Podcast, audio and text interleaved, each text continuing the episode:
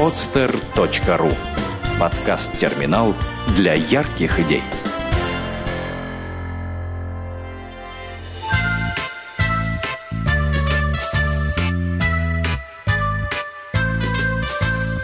Волк и бражник. Автор Пит Рушо. Волк жил на даче один. Потому что жить вместе с другими ему не очень хотелось. А на даче жить хорошо, тихо и никто не мешает. Тонкие дощатые стены были оклеены обоями с розами, покрытыми кляксами от комаров. В саду среди высокой травы росли яблони с белыми яблоками. На крылечке в углу стояли кривые удочки, ведра и корзины.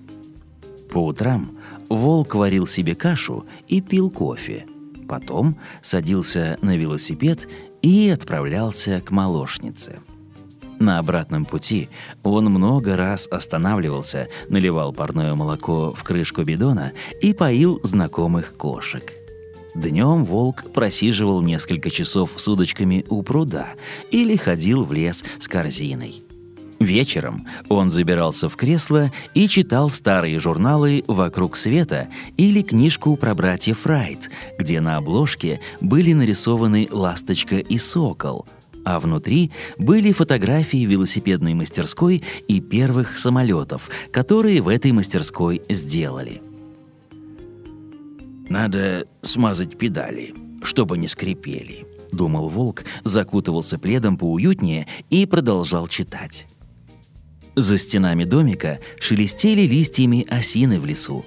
Негромкая музыка доносилась из радиоприемника у соседей, книжка медленно сползала на пол, и волк засыпал. Как-то раз днем волк испек себе торт безе с орехами и нежным кремом.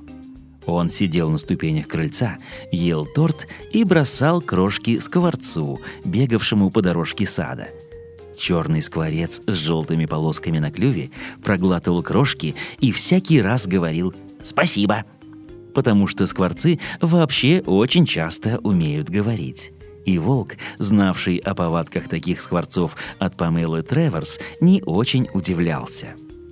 А потом скворец подошел к крыльцу и положил возле волка большую толстую гусеницу салатового цвета с рогом на голове – «А это вам», — сказал Скворец. «Угощайтесь». Ведь Скворец считал, что съесть гусеницу так же приятно, как кусочек торта. «Тополевый бражник», — подумал Волк, недавно прочитавший книгу по энтомологии. У Волка даже уши нагрелись от мысли, что ему придется съесть гусеницу. А обижать вежливого Скворца отказом ему не хотелось. Тогда он взял лапой гусеницу, поднес к рту и сделал вид, что жует, а сам незаметно опустил тополевого бражника в нагрудный карман рубашки. «Спасибо, спасибо», — сказал он и надел резиновые сапоги, взял корзину и отправился в лес.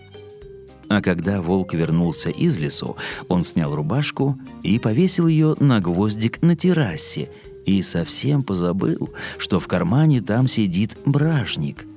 А гусеницы только того и нужно было. Она поняла, что лучшего места не найти. Превратилась сначала в куколку, а потом в большую мохнатую бабочку. Почти такую же мохнатую, как и сам волк – то, что волк когда-то ее не съел, и отдаленное внешнее с ним сходство позволяли бабочке питать к волку самые теплые и даже родственные чувства. И теперь, когда волк зажигал вечером керосиновую лампу, устраивался в кресле с книжкой про космических пиратов, а за окном сгущались синие летние сумерки – в это время в домик с гудением врывался тополевый бражник и, описав несколько кругов около лампы, кричал «Привет, батя! Не кисни! Ставь самовар, чаи гонять будем!» И он жужжал и рассказывал, как его чуть не съела летучая мышь, и как он хорошо умеет летать, и как он гонялся за капустницами и дергал их сзади за белые крылышки, и что у него есть знакомая бабочка Адмирал, и что шмель похож на корову. Он пересказывал, о чем сплетничали нимфолиды, и что ему все равно, как к нему относится лимонница – Бражник болтал, хлюпал чаем, чавкал, сидел, положив локти на стол и тараторил безумолку, все время называя волка «батей».